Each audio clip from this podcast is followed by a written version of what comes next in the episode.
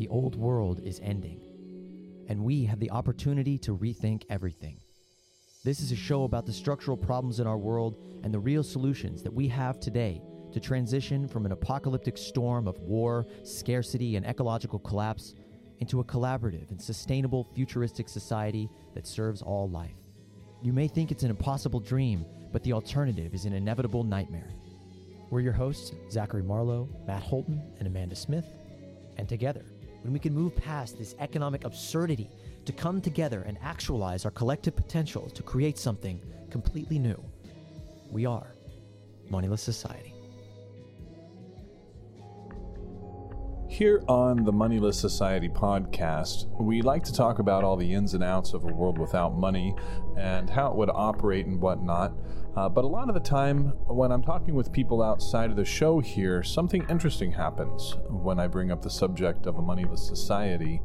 And that's the fact that more often than not, whoever I'm speaking with automatically assumes that we'd be going back to a barter or trading type of system and that we'd still continue a lot of our current activities like working nine to five jobs, uh, but money would simply be eliminated somehow. In reality, when we talk about a moneyless society, we're talking necessarily and inadvertently about lots of other systems and structures that act in accord with and alongside the monetary system. And one of those things is trade. Now, is trade an inherently bad thing? Of course not. Uh, no more than a knife or a shovel or whatever other kind of tool we may have at our disposal. Uh, but even a simple act like trade itself can have downsides. Well, what happens when society is based on trade? Uh, what are the effects when you extrapolate trade on a massive scale, a thousand years into the future, with resource depletion, a hyper financialized socio-economic system based on competition, and a whole host of other factors? Uh, a lot of the systems and structures that we talk about on this show would actually make formal business trade and governmental trade unnecessary and even obsolete in the long run. And that's for a reason. Uh, here to talk about trade, among other things today, including his free online network he has built for sharing goods and services, is Colin Turner. Colin, thank you so much for coming on the show. Welcome. We are synced, ladies and gentlemen. Matt, uh, Amanda, and Marlowe. How you doing, guys? I'm Really happy for you to have me on. Thanks a million. I really appreciate it.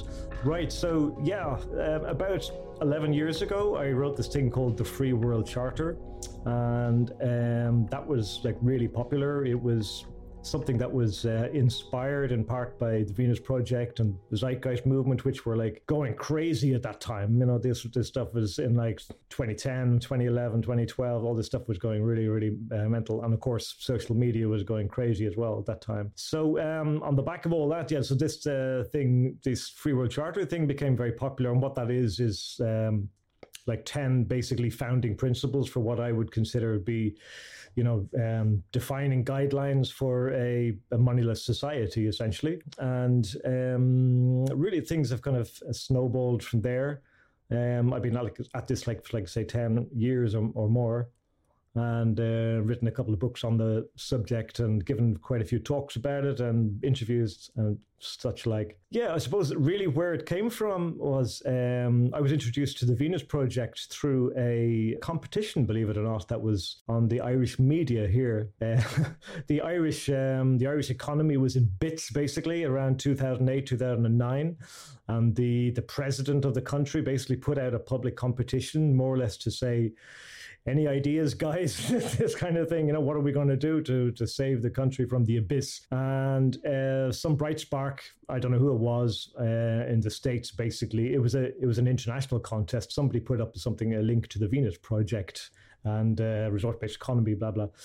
And I was actually I had entered that competition as well. I had a few entries in there, and I was my entries were actually doing quite well. Um, it was like a public voting system. You know, you could vote ideas up and down. And uh, I had a couple of ideas, and they were doing quite well. But also doing quite well at the time was this thing called the Venus Project and the resource based economy, which I had no idea what that was. So, of course, I looked into it. And um, yeah, I was really, really smitten with the idea straight away.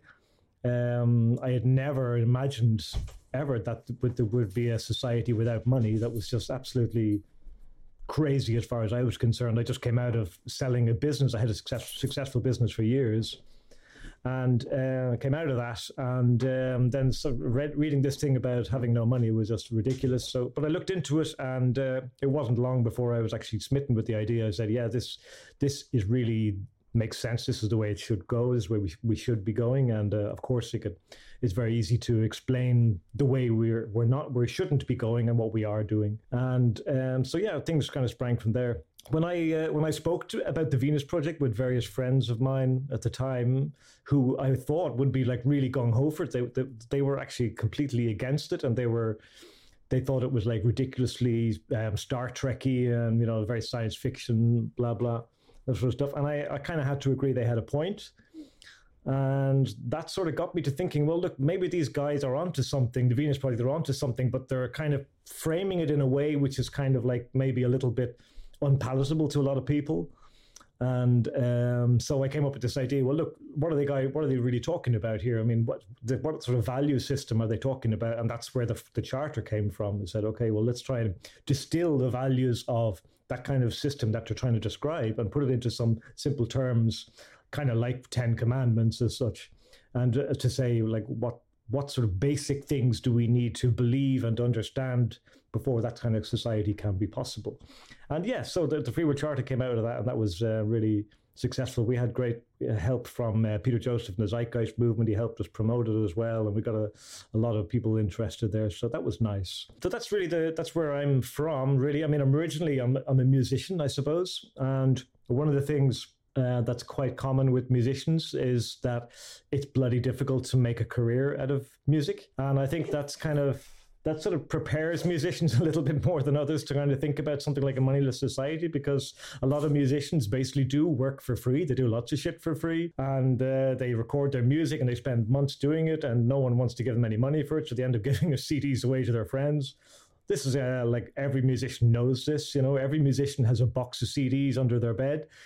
And um, this is it's a reality for musicians and it's eventually will be the reality for everybody you know that eventually the the technology will just overwhelm and uh, the marketplace i think everyone everyone knows that. It's just a matter of what when. And uh, so yeah that best prepares me anyway and a lot of other musicians actually people, people like peter joseph who's also a musician and uh, matt i see you nodding so i'm guessing you're a kind of musician as well. They've got with their, their very fancy uh, ribbon mic there too. And also um, Michael Tellinger from Ubuntu is also another musician, and uh, Sasha Stone from New Earth Nation. So there is a little bit of a there's a connection between music and this kind of way of thinking. I believe you know that. So uh, so that's really where I came from in a nutshell. I was gonna say I, I was listening to your TED talk uh, the other day, and I was just thinking about that, like. I mean, I'm kind of a hippie. I'm an artist. The prospect of a world without money just inherently makes sense to me because I've seen it. I've seen people sharing. I've seen people living without money, and the the music thing is is a great is a great uh, example because it's like everybody needs music. It's something we need. You know, it's like a really weird, rare thing for somebody to not like music, to not feel like they need it. And then an- another aspect of that is that uh, the radio is a is a free service. It's a publicly it's a public good. It's a public service. It's something that you know it, it's infrastructure at that point. We need this stuff to live. We need so many of the things in our world that uh, do not make money or are not done for money or that, that they're done just for the joy of doing it. I mean, you, you look at a, a I, I saw some incredible jazz last night on the street. I just, I heard it and I drifted towards it. And just the, the ecstasy of these musicians playing. And, you know, maybe they, they had a tip jar and it had like a few crumpled up bills in it. And, it, and they were, they were, they were just in ecstasy and joy, pure joy of expressing themselves, of doing what they're doing of making their art, of of uh, helping people, of escaping the drudgery of the world. I mean, you can't put a price on that, and I think the prospect of putting a price on something like that is fucking absurd. How could you put a price on a song that somebody wrote about their dead mother, or the love of their life, or that mo- of love, of love itself, of of that experience of love that we need music to navigate our world. You know, when we fall in mm-hmm. love, we hear music, we hear songs. You know, we hear strings and, and it's yeah. like we need this, we need art to navigate through life. And this system fundamentally does not value it in this contradictory way where it totally needs it.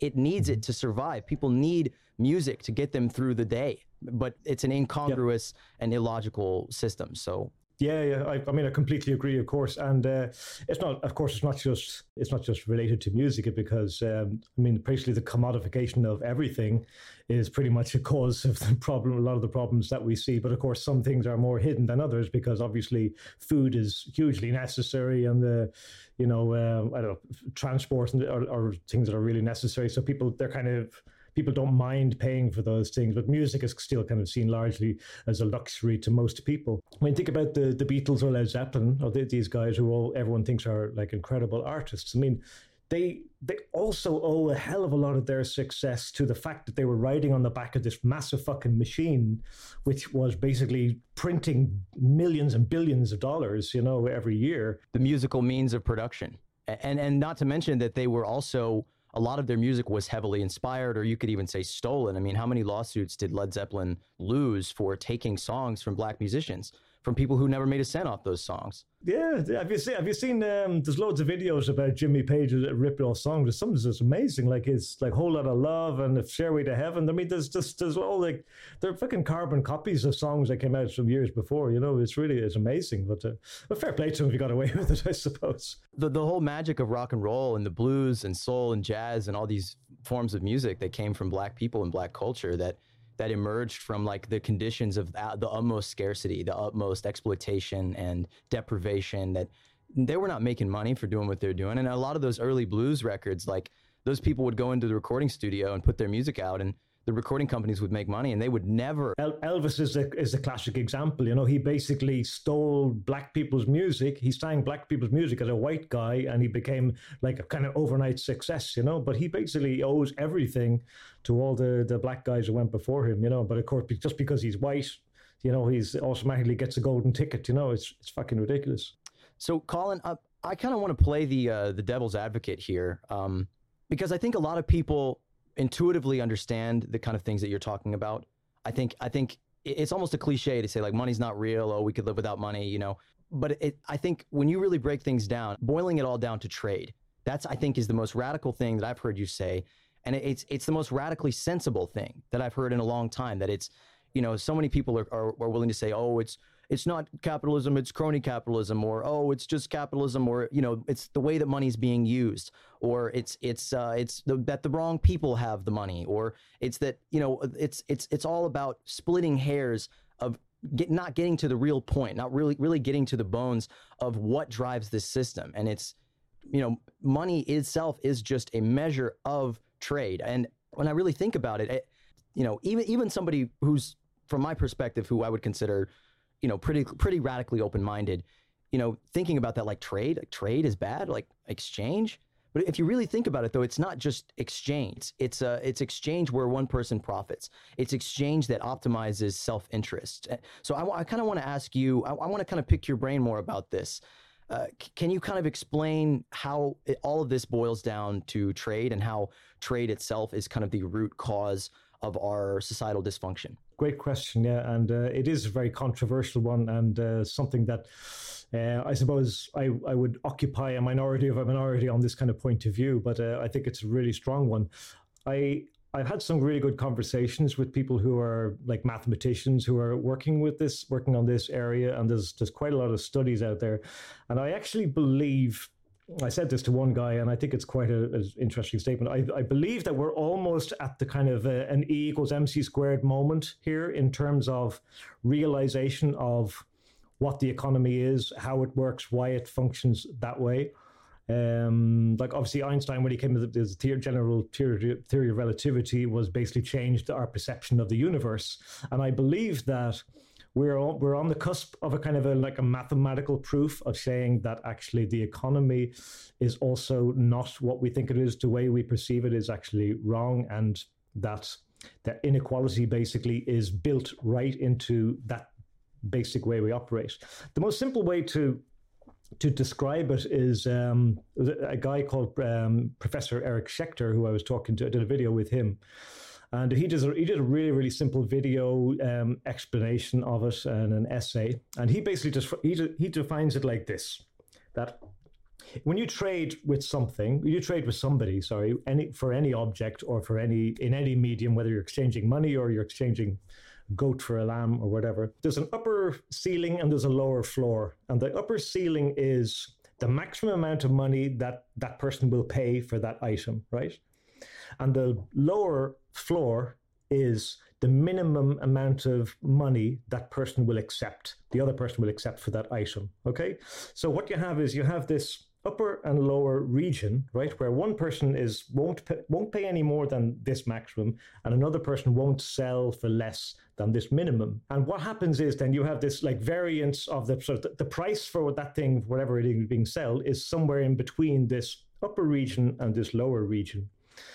And obviously, normally you would expect that the trade will happen in the, the, the exact median area where basically it's right in the middle between the the upper level and the lower level. And you would expect that to happen. But of course when you think about it that's that rarely happens you know because obviously some people might be in a more advantageous position to trade or might be a more advantageous position to sell. So they can they can shift their parameter accordingly. So the point is that as long as the actual trade takes place in the exact median area, then there's no problem with that. But that very rarely happens. Often it's too low, and the person who is uh, basically the person who's selling is not getting enough money, you know, for what they're selling, or often it's too high and the person is paying too much. So, for example, if you're selling me an apple right? And uh, maybe you want to charge me two dollars for an apple, and I'm thinking well, that's very fucking expensive. But maybe I'm in the middle of a fucking desert and I need an apple or whatever, and I'll I'll, I'll pay you you know whatever for it. So the point is that when there's when there's advantage to be taken or made by one or other party to the transaction, then that happens. That does happen. So basically, if you can take advantage of a situation, you probably will. If you imagine that almost no one ever actually hits that median spot. It's always either higher or lower. Now imagine that happening over and over and over and over again with like millions and billions and quadrillions of trades happening. Then you're going to have this, you're going to see a big effect of this um, variance between what's a good trade and what's a and what's a bad trade. And the, and also you have to remember then that's not even including the fact that when you when you make more money when you ha- when you take advantage of a trade it also puts you into a more advantageous position for future trade.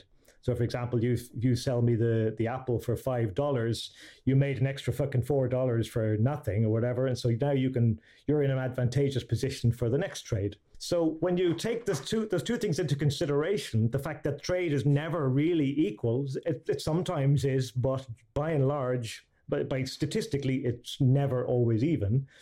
And one person always makes more than the other in the terms of the profits of the transaction. And then add to the, that that anyone who profits more from that transaction is in a stronger position to profit more from the next transaction and the next transaction, and the next transaction. And this is what I mean, this is basically been mathematically proven by this guy called uh, Bruce Boghosian. Anyway, he's basically written a paper on this, and uh, he's um, he's done a TED talk, I believe, but it's actually not it's not released yet. And uh, he basically has he's written a mathematical proof saying that all trade, regardless of what it is and who it is, and even if everyone starts from a completely, excuse me, even even base, um, it creates inequality. That inequality must statistically happen from that. Wealth will go to the wealthy, and the poor will get more poor, and that's just mathematically mathematically proven. And when people talk about you know, capitalism is the problem. You know, these fuckers took the land. These fuckers are are seizing, stealing the means of production, or they're overcharging, or these are just greedy bastards. Basically, you know, when people talk about that, that's not the full picture, even though that's 100% true, even though that's absolutely 100% true that these people are behaving that way. Well, the system, the system incentivizes them to be greedy, you know, and, and if they're not greedy, they're not going to win. And it's a zero sum game. So what do you think is going to happen? Yeah. Well, what's, what you're talking about is rather than saying that these are just bad people who are doing bad things, you have to say that this is late stage trade. This is a trade over so many millennia has basically brought us to this point where some people have so much wealth that they can really exploit that more and more to their advantage. And um, that, that's where we're at. So it's not, it's like, it's not like capitalism just fucking dropped on us out of nowhere. You know, it's like suddenly we're, we're put in this horrible system and we don't know how to escape it. It's more that this thing has crept and crept and crept over millennia and basically put us into this ridiculous situation now. And it's not that it's not even that's to say that trade is is evil because of course trade has done a lot of good things either. It's just to say that it's an inevitable byproduct of that process of that way of operating that if you trade in society then that will happen and there's no way to avoid that. And well, like I say with this, this guy Bruce Boghosian, definitely check him out. He more or less he's even written a formula for this, and like I said, we're nearly at this EMC squared moment to say, well, look, we know for for a fact now that this way of operating creates this result and that's where we're at, you know. I have something that I'd kind of like to add on to that, and also kind of, sure. I guess, maybe a question at the same time. You actually really are kind of onto something there when you when you say trade, you know, being a, a, a root problem, and and I use the phrase a root problem because I think you could almost say it's it's coupled with a couple other things that um, have have happened throughout history, just that have basically um, become modern practices now. Um, and a, another root problem that I see a lot of people talking about that is not money itself is the system of private property right and and I think that is kind of something that has evolved alongside of trade, uh, as well as just kind of a ruling class that's been able to take control of property and dominate it, uh, you know, and really control the means of production, you know, machines and factories and whatnot through through various means throughout history. I mean, private property is nothing new, and the concept of it, you know, uh, it goes thousands of years back, um, you know, but essentially, you know rulers, the ruling class, were able to take control of you know property and things like that. There through through either armies or you know various like religious mechanisms and uh, you know, other yeah, other things like that. And and so they take control of that, and then the trade kind of works in conjunction with that to create massive inequality, where now you have a ruling class that owns physically owns things that already put them way ahead, right? And then the trade kind of exacerbates the problem at the same time. It's almost kind of like which came first, too, like the chicken or the egg. I, I, was I was wondering if you if you've heard much about the private property, you know, being the root cause as well, and and how what what you feel about that kind of interrelating with the whole trade thing, because that's kind of more or less one of the things that I've heard touched on a lot. You know, also. Yeah, yeah, absolutely. Yeah, I mean, but you have to remember. I mean, what is private property, and why or why private property? I mean, why would you have like you know 100 acres of land. Why, why, why would you fence off 100 acres of land for yourself? For what? Because it's know, mine. What, what, are you, what are you going to do with that, that land yourself? You know, I mean, it's, it's, it's work. It's, it's extra, you know, it's extra labor for yourself and it's just too much stuff do you need it. So the only reason anyone would do that would be to create, would be to, um, to gain some kind of competitive or trading advantage. So again, I would say, that the, the ring fencing of private property and the, the land grabbing and all that sort of stuff is all still it's just another dot in this timeline of, of of the trading process you know we that we start with we start with trading. And it's it's not to say again i'm not saying the trade is bad. I'm saying that the trade has been fucking great. It's really it's really been good for humanity in a in in in loads of ways you know? And i don't think we could have done it any differently. I don't think that we could have got this far um, without it. You know, I think we had to do it because it was just it's just too impractical to you know to cater for your every need yourself. You know, without relying on other people. And of course, the best way to rely on other people is to trade with them. And uh, but I would say that of course trade came first absolutely before uh, this private property came along private property came very very soon after as soon as people realized well you know, if I I, I need to find some way to get us some kind of competitive advantage here. So, uh, well, hang on, I'm going to fucking take, I'm going to claim this mountain over here and uh, keep this for myself or whatever. And so you, you understand that gives it there's an incentive there to have private property because again, why would you have more private property than you can possibly use yourself? Because it's just extra work and it's extra, you know, responsibility, a headache for nothing. You know, the only way you could you would need something extra is to uh, is to trade with it. And the same reason why is why would somebody own 10 houses now? You know, you can't fucking live in 10 houses, but maybe I'll live in one and I'll rent out nine, you know, and make uh, money from that. Go ahead. Paul McCartney owns like 600 houses or something in England. Who? Paul McCartney. He owns like 600 houses. how the how the hell you're you're already a Beatle. You're already you've already made the more money than anyone can even imagine over a lifetime of merchandising and putting your face on everything imaginable. on top of all the music and the touring and the songs, you own 600 houses. I mean, it's just like if you have a certain amount of money, that money is, it becomes like this tide, this cascade that sweeps you along in it. Uh, I, I, actually want to bring uh, to shift back to um, Amanda had a point. Um, sure. I'd like to bring her back in there before I go off on another another tangent about being a warlord and wanting to, to accumulate all things. I'm going to take it. I'm going to have it all just so I can have it, so I can possess it, so it's mine. That's why I have it, because it's mine. and on that note, I'll uh, piggyback on what you were just saying about Paul McCartney's um, a ridiculous, ridiculous amount of wealth. And I just learned today that apparently Paris Hilton has a miniature version of her mansion that cost around $327,000 in her backyard for her 15 dogs. That is poolside with a gate, heated and AC and everything. No lie. What kind of world do we live in? Paris's dogs live better than most people in this world. Her parrot dogs live better than the richest people in most countries. Wow. I mean that that really puts things into perspective, doesn't it? I do have a point, but I'm not sure that uh, maybe I misconstrued your aim here.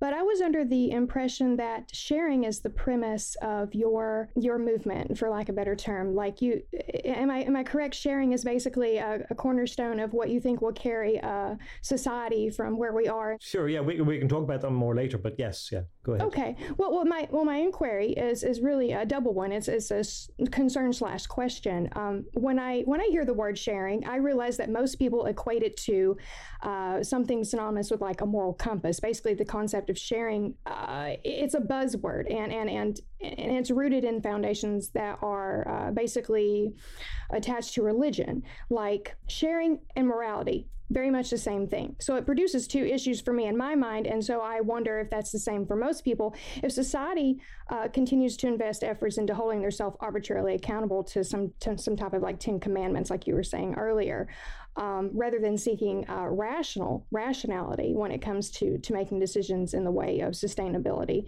Uh, is that isn't that kind of backtracking? Is that kind of spinning our wheels? And then the other thing is, um, doesn't the concept of sharing automatically cancel out the argument for an abundant society where equality is the goalpost and and absolutely feasible because there's enough to go around and sharing is absolutely necessary. Sharing and morality, yeah. I mean, of course, yeah, there's loads of stuff. I mean, all the major religions basically espouse um, sharing and uh, you know common ownership. Um, obviously, the one I know most about is Christianity, and um, yeah, I mean that's Jesus Christ was full of that stuff, and that, absolutely, that's it makes sense. You know, I think um, it's obviously a good way to behave, you know, to to try and uh, to help your fellow man or a woman or whatever. I mean, it's absolutely fair enough to that. Well, let's talk about morality. Actually, morality obviously is something that we have a, a problem with, obviously, in society, and uh, you can argue for many reasons why where a lot of people behave in an immoral or immoral fashion. And um, I believe that. Um, a lot of it probably is to do down with, with our trading and our competitive system. That's what basically uh, basically um, unhinges us from our normal moral compass. That basically causes us to do things that that maybe are not as good as we would do otherwise. And so, um, if if we're sharing, then obviously the the morality because the sharing is obviously a better thing to do, obviously, but that creates a sort of a it enhances our, our own innate moral compass to basically to help society and to to um, to be a part of society, to participate in society. The thing, though, is that, and I, I look at it this way, is that everyone talks about um, society as based on whatever, based on religion or based on um, the na- nation, whatever country we live in, or whatever um, whatever unites us, whatever society is based first and foremost by a long margin on economy. That people come together for economic reasons, first and foremost. I mean, they come together for other reasons, but like by a long margin, they come together for economic reasons because it's obviously advantageous to um, to work together as a community or as a team to actually get help get the things that we all need and the things that we all want. So, I mean, an obvious example would be like imagine you're, you know, you know you have a, this empty country with nobody living on it and everyone's just wandering around the country. Eventually people will zero in on places which are resource rich like for example a, fre- a nice freshwater stream or a place which has uh, lots of abundance of food growing or something like that. People will congregate in those areas where there is a material and uh, economic advantage in doing so and that for me means that all society, all congregations of people really are are rooted in uh, the economic reasons for being there. And that's so that's why we congregate together first is because there's an economic or material advantage in doing in doing that.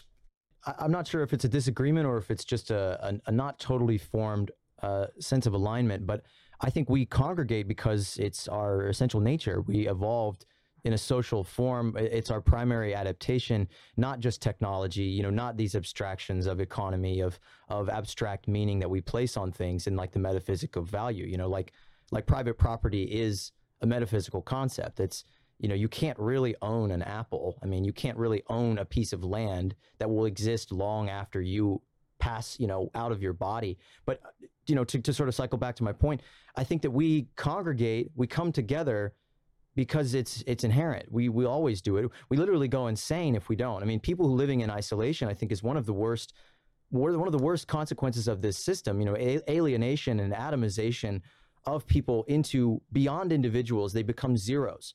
They become totally isolated in themselves, and there there's just a plethora of of mental health issues and disintegrations of the self that, that happen when we are separated from people because we we are people. We are not just ourself in an individual capacity because one person can't reproduce. We're not eukaryotes or or whatever the term is for an organism that can you know reproduce asexually that can just bud off a piece of itself and create. We can't do that. We need one other person at least to come together and form. And we need more people than that because look at us. We're a pretty preposterous organism to exist all over this earth. We are spongy and soft and we got no horns, none at all. We got we got these flat teeth. We can't even tear things apart with our teeth. We're pretty preposterously adapted to this environment unless we come together and work together and think together. I think all, yeah, yeah, all economics is is a, rationalization of the the arbitrary constructs that we have sort of uh, been pushed into today. I don't think it's intuitive at all. Yeah, no, I just kind of wanted to make a little distinction there too. I think because I, I, think we kind of need to make a, a, little bit of a distinction between uh, the economy, especially like household economy and, com- and an economy, say like within a community. Um, you know, it, it's something that it does essentially to keep itself going. You know, because I mean, sure, you have the macro economy that we look at, you know, the entire world and whatnot, but you also have, you know, your little micro economy, which is your household or your community and things like that. You know, and and essentially what's required of that economy is whatever it takes, uh, you know, to keep your household or your community functioning, essentially, right? And, and to me, that's also an economy. I think Yanis Ver- Varoufakis, uh, I, I, can never pronounce his last name. Right? Yanis Varoufakis. Varoufakis, that's it. I, I think it was kind of enlightening the way he used that term too um, in one of his books that I read, and you know he he, he kind of using the way like the old uh, root of the term is is how the household operates you know how the household functions essentially the daily routines and tasks that have to take place within a household in order for it to function.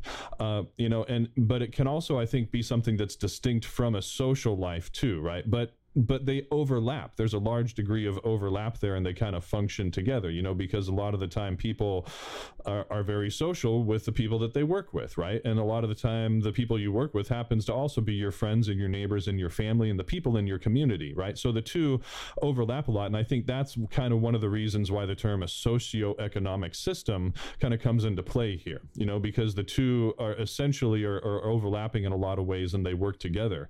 Um, and so there's kind of that distinction distinction to be made too. However, I think with our economy, you know, it's so, so individualism is so highly overrated essentially and everybody kind kind of aspires to this thing this overrated. individualism and and um, you know essentially that uh, that I can take care of myself. I'm an individual. I'm independent. No one else is like me you know and it's this kind of idea that's bouncing a lot of uh, around a lot of people's heads. They're like I don't need anyone. I'm a survivor you know? I'm I'm an individual. This kind of just ignores the fact that we really do need each other in a sense that this economy this household economy this community economy they need other people to operate. They need need, uh, you know, reciprocity, whether that reciprocity be immediate through trade or systemic, you know, eh, like more of like a, a commune sort of thing or something like that. And that's kind of what I think uh, the, how Colin and I and a lot of people in, uh, in, this you know whole community are on the same page. You know, we envision sharing essentially is kind of like the other side of the coin to systemic reciprocity, right?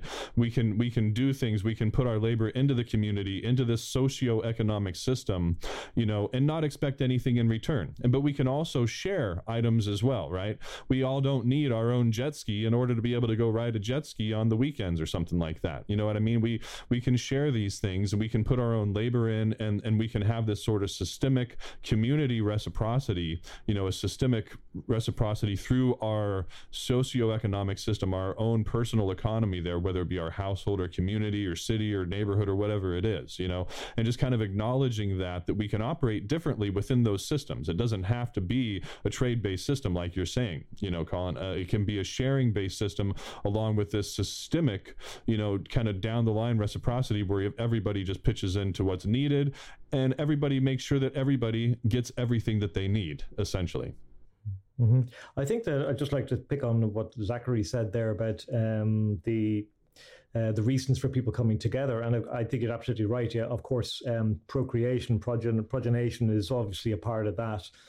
Um, but really, I was talking originally is that not just individuals congregating, but like, um, well, like familial tribes. I mean, there's I think all the evidence more or less points to that. Um, years ago, we we sort of roamed in sort of familial tribes, so just like you know, a bunch of us kind of uh, related or half related or whatever. And uh, but eventually, these people, of course, the the agricultural um, revolution came in then, and of course, that sort of brought in the the whole notion or the whole potential of of more complex society where we basically we're a bit, little bit more organized and we don't we're not looking. Uh, worried about where the food is going to come from. We're not we're not scared of the harvest or there's not going to be any berries on the trees or whatever. That would listen. Let's get together and let's organize this thing a little bit better.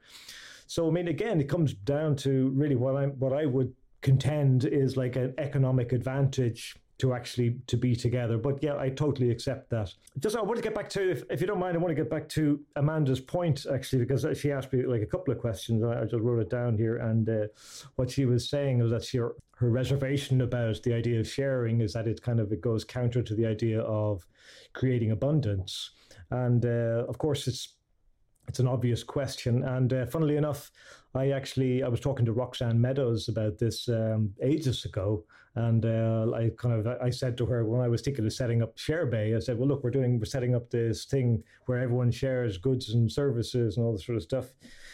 And uh, she said to me, uh, at that point, but that uh, well, she didn't think that sharing was relevant at all, you know. And I have to say, my, my fucking jaw hit the floor when I heard that. That here's a like a, a group advocating like a post-trade society, and they're also saying that sharing is basically irrelevant. So I thought that was just astoundingly short-sighted. But I want to, I just want to explain a little bit about my idea, my vision of sharing, or whatever the theory of sharing as I see it. And um, I, I, I understand Amanda saying that, of course, yeah, like it's just we have to go back to this much more humble lifestyle where we're just kind of helping each other out. And of course, that's we're not we're not going to do that. We're not go, we're not going back to a more primitive lifestyle. Even if we wanted to, that's not going to happen. You know, like as, as uh, Daniel Schmachtenberger often says, the technology is not going back in the box, and he's absolutely right about that. So um, the technology is always going to be there. It's always going to be a great tool for us to help and do the things that that we want to do. But fundamental to the, the ideas that all of us basically here and maybe even watching are agreeing to is this idea of a moneyless society. This is what we want to promote a moneyless society or free world charter or open access economy or whatever you we want to call it. We have to accept the fact that a moneyless society is a society that's moved beyond trade we have to say that that is moved beyond trade because if we haven't moved beyond trade, we're, just going to go back to money, you know? So, so whether you do that through like creating these mad fucking machines that just spew abundance everywhere and build these uh, great cities, or whether we kind of do that through promoting a different type of value system, I think that doing that by through promoting a different type of value system is the only viable way to do it rather than just waiting for the technology to just completely overwhelm the market, which is something that I said earlier, which I believe is inevitable. It will happen that eventually jobs and everything will just be pointless.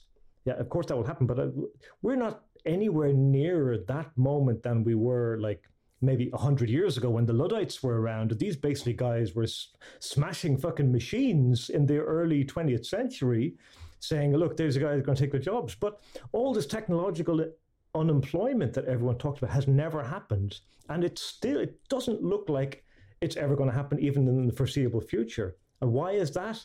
Because we keep creating ever more inventive ways to perpetuate the market.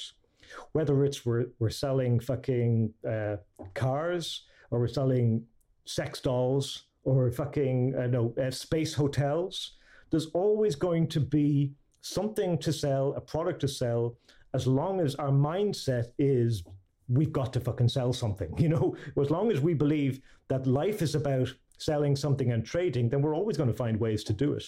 It's it's it's the hustle at the at the core of our of our worldview of our existence that you you need to turn a buck that you need to squeeze a profit out of something. And I think it, it, it cycles back again to the the notion of property of ownership of you know why would you own something if you if you if you weren't trying to extract some sort of extraneous value to it? And you know it's like the the the the ways that we are going out of our way to create these excuses for trade and for extracting a profit are, are truly getting absurd. I mean, NFTs, non fungible tokens, you know, in the art world, it's just like, it's a JPEG that somebody will pay thousands of, uh, hundreds of thousands of dollars to have when it's completely arbitrarily scarce.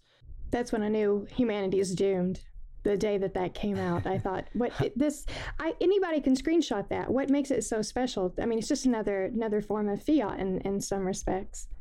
But that's absolutely nailed it there, Zach. That's that's what I'm talking about. As long as there is, as long as we have it in our minds that we got to fucking sell something to keep this thing going, then of course you're going to have NFTs, and we probably ha- can't even imagine the bullshit that's going to come out in future years. You know, and this. Yeah, I mean, s- selling selling you know digital genitalia for people in the virtual world and things like that. But I think I want to I want to go back to a point you were making a minute ago about technology, and I think you really said it very simply technology can do whatever we want it to do. And right now, what we want it to do is to perpetuate the market system, is to generate incredible abundances of nonsense, of garbage, of things that are meant to be used once. I, I always think about like the most useless things or like those little little kids' toys you see at like vending machines at restaurants, just things nobody asks for. Nobody, there's no tangible need for it. It was made just for an excuse to have something to sell. And it, it's like we have had the technology since probably the 1950s to create massive abundance, to have to create into the abundance. You you said this in your TED talk that was really simple. You said basically we have robots on other planets, but we can't feed people. We can't like meet the basic needs of society because our our whole society is based in this kind of neoliberal you have to earn your right to live and exist in this world so that you can contribute not to society not to a value system that is real, not to your neighbors, not to your family, not to creating something, growing something, building something, creating a new idea, but to this totally arbitrary market system that we place all value and importance in. So we have the technology to create abundance today. We don't need to wait on any technology. We don't need any more advancement. We need advancement in our social consciousness. We need advancement in our understanding of what is valuable, of what is real and sustainable and important. Yeah, absolutely. I absolutely agree with everything you said there. 100%. Great. I'd like to add something to that. I mean, because I, I think you're right. We have had the technology to create abundance for a long time. Um, the thing, the thing that we are, are, are really kind of lacking is the purpose and the, the really the social organization, I think, of the technology. You know, the, people coming together, having a common purpose behind it, enough of enough people, you know, congregating essentially in one place, coming together, utilizing that technology technology to create an abundance. And I think we're closer to that now than we have been in a very, very long time um, because of numerous reasons. Essentially, because of the you know uh, dilemma that we have with climate change. We got to stop you know spewing greenhouse gases into the atmosphere as fast as possible. Um, also, with the the inequality that we're experiencing in the world, just nosebleed levels of inequality, where you know eight people now own half the wealth in in the world essentially, and there's you know millions of people s- still starving, and it's just intolerable to a lot of people. But we also have more technology now as far as communicating that feedback to people out there and to get people to understand uh, that what is actually happening essentially I, th- I think that's one thing that technology has changed drastically recently is alternative media. The fact that the no- that the average person can now get on the internet and broadcast their thoughts their feelings anything that's happening right there to anyone else in the world is one of the major turning points essentially now because we have that feedback from what is happening. We have those information sources coming in now from all over the world through this thing called the internet and social media and Facebook and Instagram and Twitter and all these other things. Now we can see anybody's and everybody's thought forms, and we have the ability to organize much more efficiently, much quicker than we have ever before in the history of mankind. The the the mass uh, potential for people to come together and to organize now quickly uh, is is just way beyond anything we've had in the past. And I think that is the main difference that we are experiencing now with the technology, with these groups of people that are coming together. It's happening now more digitally on online than it is, but it's only a matter of time, I think, until it starts happening physically as well. Until people actually start coming together and building communities and start implementing more of these values within their own lives, uh, you know, and and really living by the principles that you're talking about in you know your free world charter and things like that. I think uh, you know it, it not only applies to you know the online space, it applies to the physical world, and and we will get to the point where we start applying those principles to the physical world. I think in the in the near future, simply because of the two reasons why I was talking about climate change and inequality. You know, through this mechanism of the internet and technology. Sure. Yeah. I mean, of course, yeah, the, the internet has been a real game changer, 100% game changer for humanity. Yeah. I think it obviously has a, an unfortunate byproduct of this thing about like this phenomena of um, fake news and false information. And that also is something that I think is really quite dangerous um, not just for uh, normal people who are spreading disinformation, but for maybe um, like larger organizations like governments or, com- or corporations that are, are spreading disinformation or are um, disseminating sort of uh, particular viewpoints, promoting certain viewpoints. And uh, there's, there's a lot to be said about that. And it's a kind of a murky world. I, I don't really delve into much, but I mean, this whole area of like Hollywood and uh, the sort of the underlying messages that get pushed out there all the time. It's difficult to imagine that there isn't some agenda behind that, you know, because um, a simple case in point is like the the way like people things like the FBI are really glorified as as fucking superheroes, omnipotent superheroes. These guys who fly around in a jet and they fucking they can solve all the problems and uh, they can kiss their grandmother goodnight and all this stuff. They're they're fucking heroes. And I think that there is there's definitely an agenda, there's an incentive behind that. That and that's well, that's obviously that's not really related to the internet, but it's kind of it's a similar point in that um, because now communication is so much more widespread. I think that you, I think I, I agree with you that it, in general it's it's obviously much more democratic than it was before. It's a hell of a lot more democratic, but there is a, um, there is a little kind of a payback for that. That there's a lot of stuff going out there that's kind of harder to believe or harder to reckon. I have to say, I like the Flat Earth Society guys. I love these guys because they're so fucking out there. And uh, I'm actually a member of one of the groups because I think, I mean, obviously, I don't think the world is flat, but I think that it's really, it's really good, like, um, social experiment to see how these guys, how vehemently they stand by their claims and uh, they, they keep going with all that sort of stuff. And I think it's a bit of an eye opener for, for people like us. Wait, example, wait, hang on, you know, hang on. You guys are- don't believe the world is flat? What did a scientist tell you that? Really? A government scientist? Amazing. You'll believe you people will believe anything. A capitalist told me that it isn't flat. Because if it was, then capitalism would be exploiting it. The, the earth can't be flat because if it was, capitalism would be exploiting the fact that it's flat. There'd be swings where people can swing off the edge of the earth and look into space and whatnot. Or they'd be dumping trash off the end of it. Yeah, yeah, that would just be the end of all our problems. Just shove everything and everybody that we don't like off the edge. There's another famous meme. It says, uh, "If it exists, then there must be porn of it." And I looked on a porn site and I searched for ethical capitalism, but nothing came up. That's hilarious. Um, on the on the uh, issue of the internet being a tool for organization and revolution, and getting back to your concept of sharing, um, and I know you, you must uh, it must be like a, a band with a song that get that you get asked to play over and over. But when it comes to ShareBay, what, what would you share with us about that? And um, and, and am I right in assuming that basically um, your aims and proposals in regards to sharing is basically to help people in society uh, come back to the concept of social interaction and just getting along and and realizing that there's options outside of you know individualism and and uh, and, and the capitalist model that we're forced to live under and be oppressed by. Yeah, well, right? I've see, as I was saying earlier, I believe that um, the problems of society or the problems of the, the capitalist system is not it's not a technological problem; it's a value system problem. And um, as Matt was uh, so eloquently saying there, that we all have this like inherently um, uh, individualist mindset that we're all atomized and we're all kind of basically, you know, like rats in a maze trying to fight for our own little corner, and that's what and that's With a no mindset. cheese at the end. That's a mindset. Yeah, that's a mindset which is basically obviously poisonous to society as whole. I mean, as a whole, and that's like evident in, of course, the way that, that the, the the the climate is basically collapsing because of of this very behavior.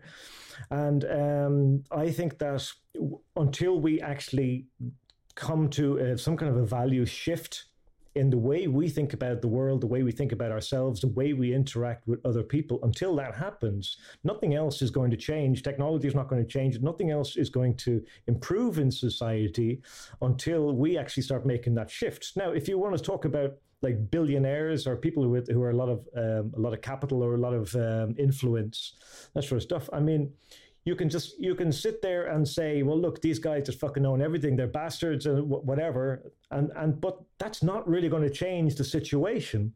I mean, if you think about what is a billionaire, and a billionaire is you can say on the one hand he's a guy with a billion dollars, but he's also a guy who basically has something that everyone else believes has value. So, uh, if to, to say that another way, that basically his value and his assets only mean something because we say it does. We say it does. The, the ones of us who don't have the billion dollars, we agree, yeah, this guy's got a billion dollars. The bastard's got a billion dollars. But it's because we're, we're, we're subscribing to that common agreement is what's keeping him separated. If we all said tomorrow uh, in the whole country, in the whole world, we said, okay, dollars are basically gone. They're zero, don't exist anymore. Suddenly, this guy with a billion dollars has nothing. He doesn't have anything except maybe the car he has on the, the house he's living in or whatever. So basically, the money system, that token system, only has value because we say it does. And if we can change our value system to start to start valuing things differently, to start valuing people and assets and resources and the, the, the environment in a in a more coherent and more responsible way, then we that changes the world in itself. That changes the world, and that changes how we would use technology. That changes how we would approach um, society and interact with each other. And ShareBay is really trying to trying to kind of create kind of training wheels, for want of a better word, for this kind of different type of attitude, this different type of uh, interacting with with society. And of course, because society being the way it is now, so individualistic, I mean, ShareBay is like a fucking, is a microscopic of a microbe. We have to start somewhere if we want to start changing this value system. I mean, I don't really see another way of doing it, you know? I mean, rather than basically just trying to promote this other alternative and different behaviors in small ways. And if we get, if we do enough of that, then suddenly we've created this it's not ShareBay, but it's more like an eBay of sharing things where you have like millions of users who are sharing things um, with each other. And uh, already you've you've created a different type of society society by doing that because now you're you have more people and you're sharing things of higher value and you're doing that because there's more confidence in the system. That i think is worth something because we got to fucking start somewhere you know? And i don't i don't see any other shortcut way to do it because we still have the mindset. I'm i'm meeting a girl on saturday who's going to give me some raspberry canes from her garden for free it's a, it's a fucking, it's great that she's doing that, but it's a fucking bullshit transaction on its own. It's not going to change the world. what if a, uh, if a billion of us did that with something of higher value? Now you've got something that's substantial change. And then with that mindset, bring in the technology, bring in the tools, and then you create that abundance with that because you've already got the mindset right in the right place, you know? For an organization like the Venus Project, to completely disregard sharing as irrelevant was absolutely a, a you know a jaw-dropping moment of short-sightedness i think on their part because how can we possibly have a resource-based economy unless we are in the right sort of space where we're out for each other you know because we're not out for each other now really you know and so how can we do it otherwise you know you can't just who the fuck is going to build your machines in your cities for free. That's not going to happen. It won't happen.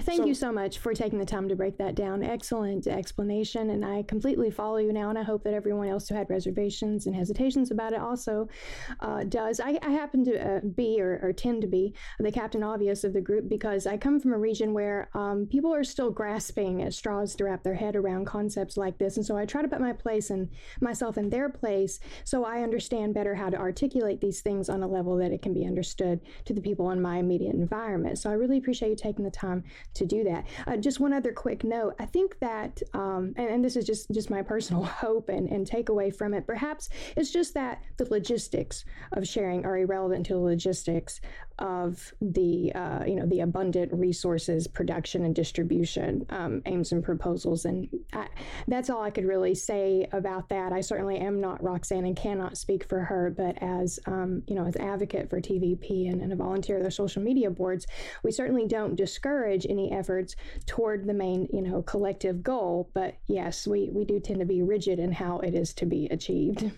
I think uh, what I what I see in ShareBay, the potential there is one, it's a it's a mutual aid network waiting to happen, you know, and and two, I I see it as a sort of prototype for a kind of true social media infrastructure, like Facebook and social media, all social media platforms, something like Zoom. This is all infrastructure. It's digital infrastructure for a, connected world. We need it in this world today. You really can't do very much of anything without the internet but I, I see it as a model for future resource management that's not so much based on like an algorithm that tells you what you need but it's it's basically people if if there is if this is a implemented widely massively and there are millions or billions of people using a platform like this and it is in, integrated into the structure of society it is an infrastructure it is a kind of roadway that we use you know it's a grocery store it, it's like people have needs, you know, that, that are constantly varying. We all have something, we all have surplus that, that we don't need that,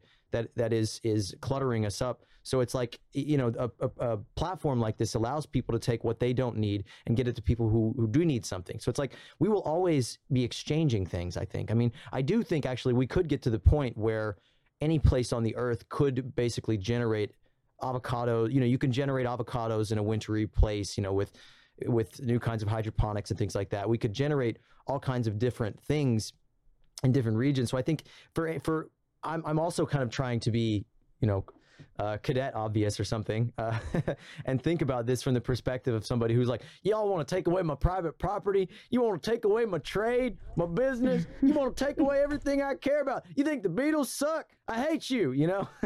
but it's like more more so from from somebody with a logistical kind of global perspective. It's like nations trade. You know, like uh, I, I, think one of the big reasons that uh, Cuba is pointed at, is lauded as a, a failure of socialism, is because it's an island nation and they there's a trade embargo on it. They can't trade, so they can't get the things that they need to live. Really, so it's like if we are a global connected world, we all have needs like how somebody has some uh, raspberry canes or whatever you said to get rid of. You are in uh, want of those things. So, you know, it, it just fits together perfectly that you work together there. So, you know, if, if we're in a global interconnected world and a certain region is lacking in a certain resource, it only makes sense that if everyone in this network, this human network, this connected global network that isn't, you know, marred by these arbitrary borders, which really exist.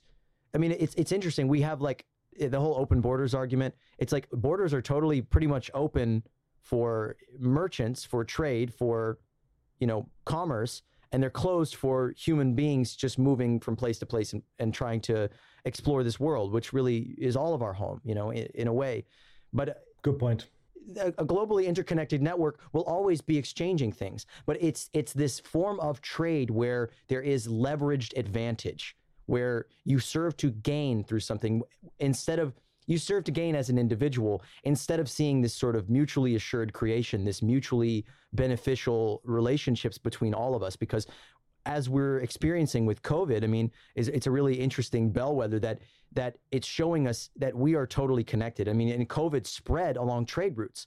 That's what better example do you need to see that that that tr- our trade routes and and the ways that we are connected through trade more than anything else is destructive to us. That this sickness, which you know is a deadly sickness that has killed untold you know hundreds of thousands to even millions of people all over the world, which could have been contained if it was a localized thing. But we are so connected in this toxic trade environment. We're, we're totally connected. We cannot argue that we live in a connected world. We cannot bury our heads in the sand and say, "Oh, we're going to put America first or whatever." It just it's just nonsense logic that anybody could be thinking that, that anybody could be president saying that is just truly truly absurd.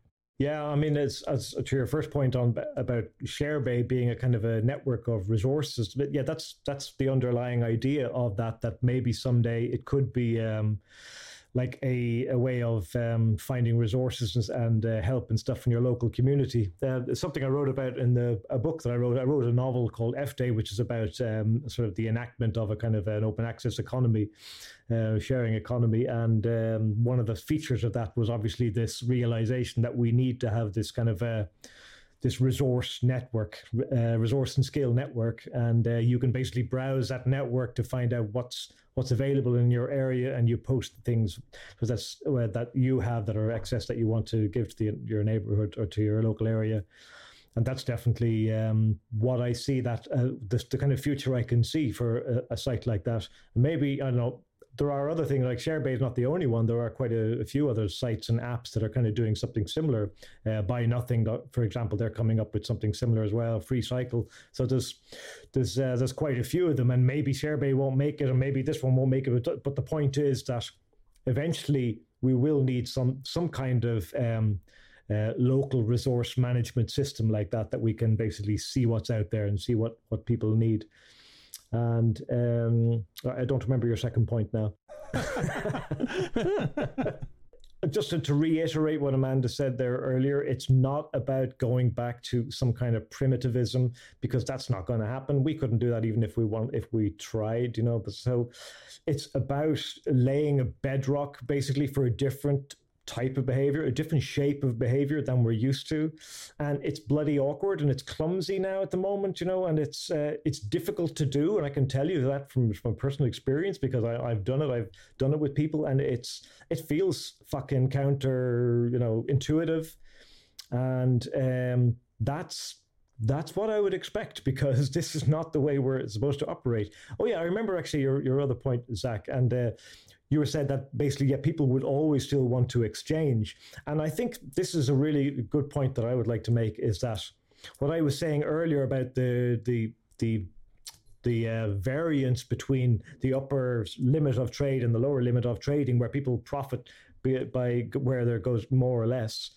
Um, that if trade was not the, the the de facto way of operating society, if trade was always optional, then we would always trade along that median line because there would be no reason not to, you know, because if at the moment where, you know, trade is an imperative, you know, you have to trade to get by, to have to get the, to pay for your house, to pay for your food, your car, whatever it is you want to buy, you have to trade to do that. And because we're sort of, um, we coerce ourselves into that kind of system, then obviously it's gameable. It's very gameable. That system, people take advantage of that, and this creates the massive inequality, of course.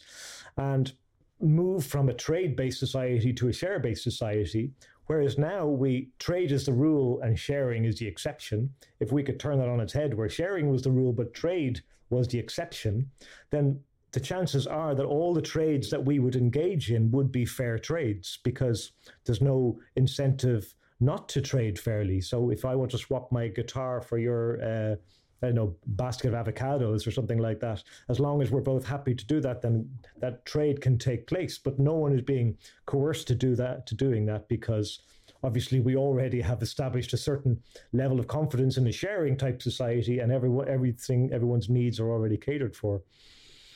Anyway, I think that's enough about sharing. That's pretty much uh, it's something I feel like I'm banging a drum a lot a lot about. Well, I kind of wanted to add a little something on that too, and I because I, I, really feel like you're onto something with the whole sharing, um, kind of being a foundation, and I think that. Um, it can be you know carried over into uh, you know more more of the stuff that we're talking about doing like with communities and stuff i kind of wanted to touch touch on that a little bit uh, i mean essentially you know when, when you're when you're forming communities such as uh, you know the ones we're talking about like cooperative based you know eco communities that are you know going to be integrating technology and whatnot um, i mean essentially these things will be founded upon sharing. I mean, literally in the DNA of the, you know, cooperative corporation, it essentially means that you are sharing this, right? There's no one, you know, person that owns the entire thing and has the ultimate say. It's a sharing organizational structure,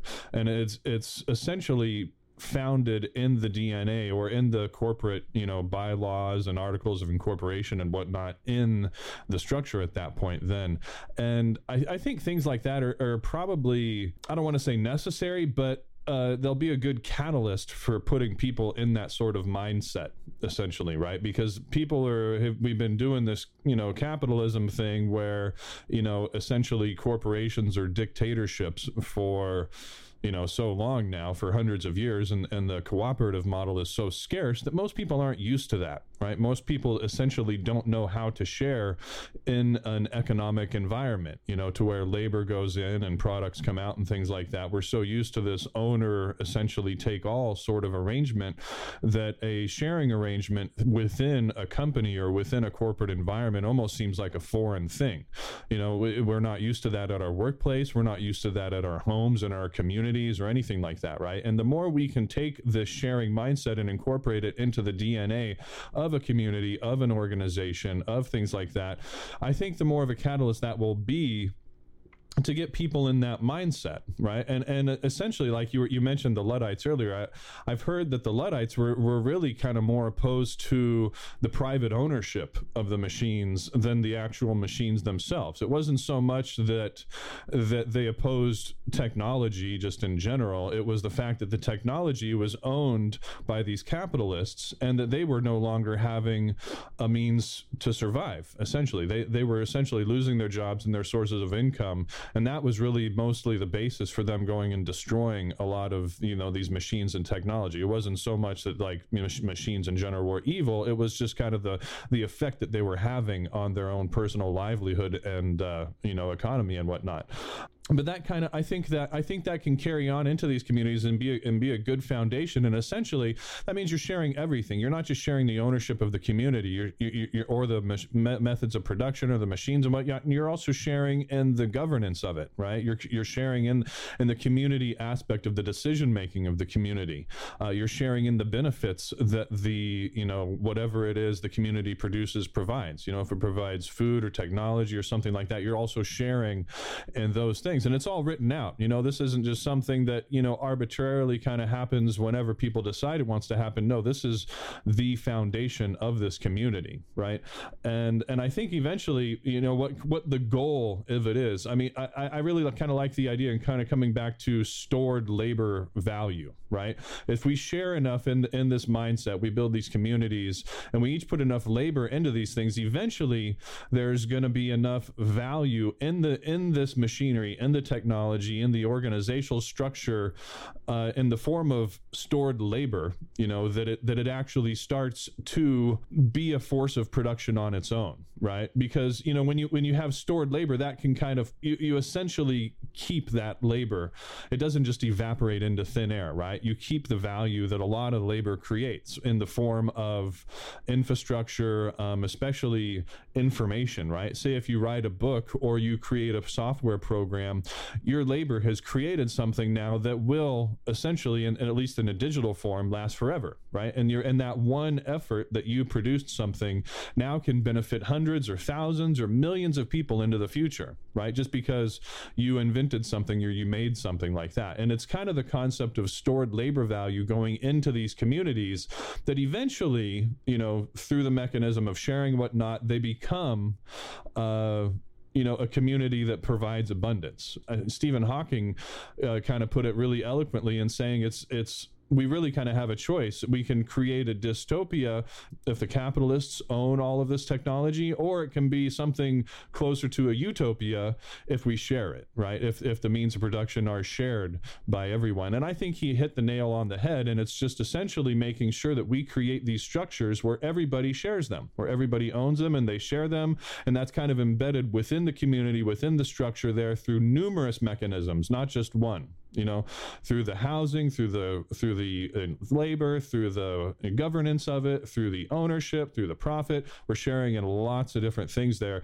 And it kind of just creates i think an, essentially a mindset of what you're talking about. So i just kind of wanted to add that uh, to what you're saying and you know get your your opinion on it as well just to clarify, you're talking about the cooperative model. Is that what you're talking about? Yeah.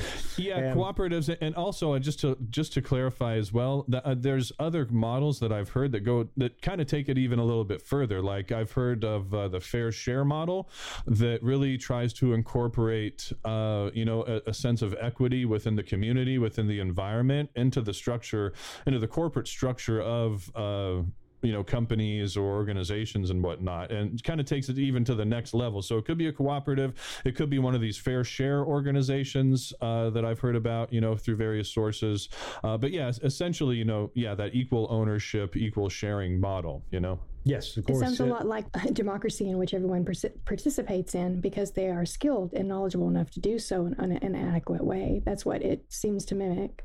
Um, just to get to your point there, Matt, about the um, the cooperatives. Um, I, I, I haven't I haven't researched any of these cooperatives in any great detail. Obviously, the most famous one we all know about is Mondragon, which is in in northern Spain, uh, possibly the biggest one in the world. Maybe I don't know. Um, I think also I, it is. I think there's a yeah. lot of um, there's a lot of potential, huge potential in cooperatives. I love the idea in general. I think it's a great idea. It's absolutely a, a step in the right direction. Um, I'm just a I'm just a little bit skeptical that basically these uh, cooperatives wouldn't become or would become uh, islands um, sort of self-serving islands that are basically competing against one another. That we could that could enter that kind of scenario where it's it still becomes it still has that kind of tribal stuff built in, and then you would have these cooperatives that are co- competing against each other. But I still see it as I absolutely see it as a, a positive move. Yeah. I'm just I would just be a little bit skeptical that we will would just be creating islands, cooperative islands of, of basically um, little pockets of communities. Whereas what I'm talking about with like something like ShareBay, for example, is that it's not it's not rooted in particular people or a particular asset or a particular product or or anything like that. It's basically rooted in the idea of just transactions with any other person for any reason. So uh, that in that way, what I like about the sharing thing is that it's it's completely um, universal, I suppose. It's just it can it can happen anywhere, even though of course it's still happening in a very very tiny way. But at least it's it can happen anywhere in any way. So I mean, essentially, I mean, it's a valid point. I think what you're saying, and it's I've kind of heard that uh, criticism of Mondragon a, a, little bit too, to where they you know they kind of in, you know still do incorporate a good amount of capitalist you know structure within their organization. And it's somewhat is centered around that, and I think uh, you know that'll have to be dealt with essentially if if that sort of model is going to succeed. There there will have to be some sort of uh, you know general consensus by the participants participants in that model to somewhat create a resource based economy. But I also don't see it like as an island within itself. I see it as something happening in conjunction, uh, you know, with things like ShareBay, uh, essentially. And it, it, I, I kind of look at it more, the cooperative thing is more of like a proof of concept that uh, you know in building these sort of communities uh, is like a proof of concept that the idea of a sharing community where people can go and build a community uh, and have it function without money at least internally to a to some degree and that's the goal. You know whether or not it's going to be per- i'm sure it won't be perfect. There will still be hiccups. There will there will be challenges to overcome. Uh, and like you're saying yeah they might end up kind of competing with each other in a sense and i think that's something that the cooperatives would have to kind of come to agreements with each other uh, you know to either uh, perform mutual aid contracts or just sharing in particular with their items. Uh, you know because yeah exactly one cooperative probably isn't going to be able to produce everything you know at least not initially. It'll, if anything it'll be a network of cooperatives that work together uh, you know in, in, a mutual aid fashion that can see to it that essentially everybody has everything they need within a network of cooperatives. And and, and and even that it's just the beginning essentially. That's that's kind of what we want to create but that's just kind of like a proof of concept model that we can take. And maybe and hopefully if something like that were to work at least on a smaller scale it would incentivize more people to use models like the ShareBay platform that you have right? And and it's just kind of like helping build momentum helping build the whole mindset that hey this thing is possible. We can create abundance. We can share. You know instead of going about it the mindset of how much you know can i get how how can i get everything that i need? It's really coming about with a mindset of how can i help everyone get everything they need? You know not just me. Let's let's do what's right for everybody in the community. You know highest good of all essentially philosophy like you know one community uh, espouses a lot as well which i think is you know a great way to sum it up you know doing what is in the highest good of all I think uh, the the point that I I kind of wanted to to to get here to, and and I I kind of wanted to shift gears because we're running out of time, and I think that's kind of the the basic theme of where I want to sort of kind of round this show out with, is that in terms of our our globally interconnected, interwoven, you know, uh, mutually creative and destructive uh, network of of human society, of connection, of trade networks, of all of our economies all of our nations and environments, the universal fate of all, is being threatened by this system, by this monetary, market based trade relation that we are all, you know, unconsensually, many of us engaged because our ecology is collapsing. It's falling apart because the immediate good of one is placed above the imminent good of all. And that, what you're saying, Matt, that you know what's what's good for one is good for all that that you know working together and coming together and sharing in that way when you're in a small community especially it's like if you have a roommate you know? If you have a bunch of roommates and you know one of them is unhappy one of them is not doing well in their life in some way it affects you. It affects the quality of life for all of you you know? If, they, if they're going to leave one extra dish in the sink that you have to pick up that if your existence creates a little bit more labor for everybody on the simplest, most humblest form of, you know, even monetized cohabitation, that what affects one of us affects all of us. And we we just have to move beyond that. We have to move outside of this notion that we need to act self-interested.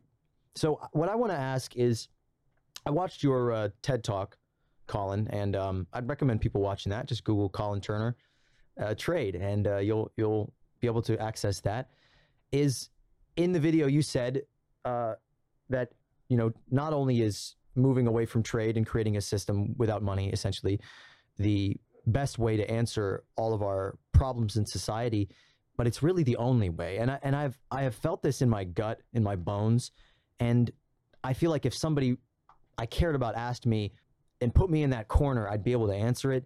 You know why is going moneyless not just the best not just the ideal, not just the one I want, the way forward. How is this the only way forward? Because the way I see it, we can't keep living like this. We can't keep functioning in this economic system at all in any way. That green capitalism won't work, can't work, because it's inherently relies on extraction of some kind.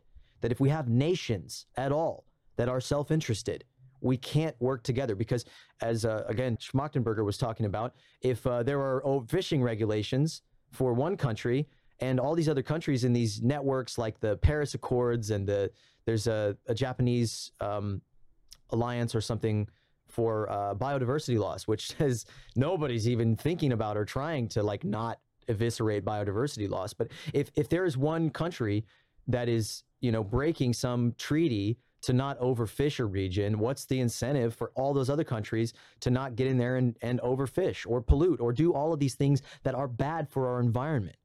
Because, you know, it's a zero sum game. And if they don't keep up in this hyper competitive environment, they're going to lose. So it, I, I kind of want to open this up to all of us. You know, how is going moneyless, taking money out of our society, changing our economic incentive structure, how is that the only way that we can forestall climate apocalypse? Because I just, it's it's it's the strangest thing. I know in my gut, in the sinews of my being, that this is true. That this is why I'm having this conversation. This is why I've devoted so many already hundreds or even thousands of hours, you know, to this conversation, to this pursuit, to this thought, to the work that we're doing in this group. That this is an aspect and a crusade that I will fight with until I'm dead because I have to, because I know it's the right way. I know it's the only way, truly. If we are truly honest with ourselves, that we are really looking at reality as things are, not a fragment of how things are, not a conflagration or a story or a narrative of how the world works, how things really work the real bones, the nuts and bolts of how connected we are. I know it's true, but it, it, it, takes all of us to find the words for these things. It's a, it's a deep thing. It's a spiritual thing. It's a mystical understanding that, that this is the way to go. I want to hear y'all respond to that. Yeah, I'd love to jump in. Um, the first thing I would say, and the most obvious thing, is why does a monopoly game end? Have you ever wondered why the Monopoly game end? Because everyone goes into the Monopoly game with the same opportunity. They all get $200 every time they pass go. They all had access to the same property. The little bit of luck flicks this way and that. And yet every time Monopoly game ends. Did you ever have a Monopoly game that went on forever where you just basically packed it all away and said, fuck this, I'm bored? No, it, it always ends because someone always ends up taking the money. And that's basically the world that we live in. That basically we are heading towards a system of capitalism that's so extreme and so inequality that's so extreme that basically we're just it's just going to keep going until basically someone has has all the poker chips. Basically, the end. That's that's what that's the way it works. That's how trade works. It's it's not how trade intends to work. You know, trade is kind of, you know, as I was saying earlier, it doesn't. It's not really an evil thing. It's just that it it basically creates that effect. It always creates that effect when you do it, and so many times it creates that effect of uh, condensation of wealth. That's what Bruce Boghosian calls it, but condensation of wealth, which is exactly what happens. That's why Monopoly game ends, and that is that's the biggest worry is really the, the, our existential one in terms of our society in terms of our personal well-being in terms of the you know the putting off fucking war and destroying ourselves. It's not just the climate that we're on biodiversity is the problem. It's it's it's our existential crisis in our the perpetuation of our species perpetuation of biodiversity um, of basically of well-being of people and uh, the well-being is taking a fucking beating really because even though lots of people are much much wealthier now than they were 50 years ago and uh, people have so much more fucking stuff now, but people are getting less and less happy with all that stuff. So, this material abundance that we've created is not actually making us happier. And at some point, we have to ask ourselves, well, what is the fucking objective here? What's what's what's the goal of our species? What do we what do we call progress? And at the moment, we call progress technological ability, or we call it wealth, material wealth, or uh, social mobility. But it's none of it. Shouldn't be any of those things. It should be about well-being and happiness as we have individuals. And maybe maybe that means reducing our material um, wealth accumulation. Maybe it does. I don't know. But maybe we have to look at we have to incentivize happiness and well-being as a as a most important uh, values of a, of a sustainable society, and that can't happen within the current monopoly game, which ends up with uh, one guy with all the stuff. I also, uh, uh, to take on your other point, Zach, about the, the spirituality thing. I mean, I'm not I'm not a religious person at all, but I think that I think there is something spiritual here that needs to happen, some kind of spiritual awakening, some kind of elevation of consciousness to another level to take us out of the animal domain, which is basically, you know, the ju- law of the jungle, you know, eat or be eaten, which is basically what we've been doing all the time. At some point, we have to ask ourselves, well, look, are we, do we really want to be civilized, compassionate, and uh, higher order beings? Do we really want to be that, or do we really want to to uh, to wear that wear that badge? You know, and uh, well, if we want to do that, then things got to change. We can't behave the way we are behaving, a completely zero sum and uh, adversarial um, society. That's that's an absurd way to behave. So we have to. There's a there's an existential and a spiritual problem here. We have to sort of uh, examine ourselves and think. Well, look, what kind of what sort of people do we want to be? What sort of species do we want to be?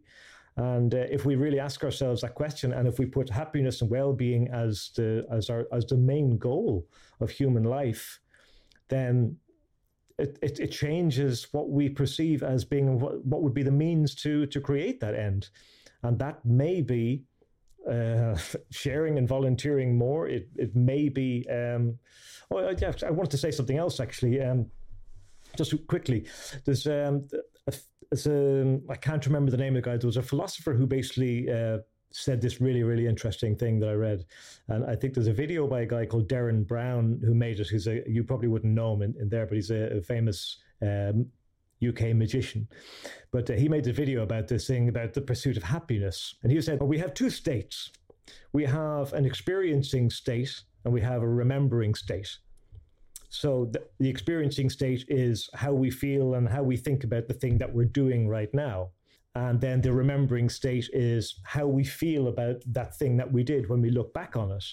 And he said the curious point is, is that our experiencing state and our remembering state are entirely different things. And we all, we, we adjudicate on the quality of our lives based on our remembering state only and almost never on our experiencing state.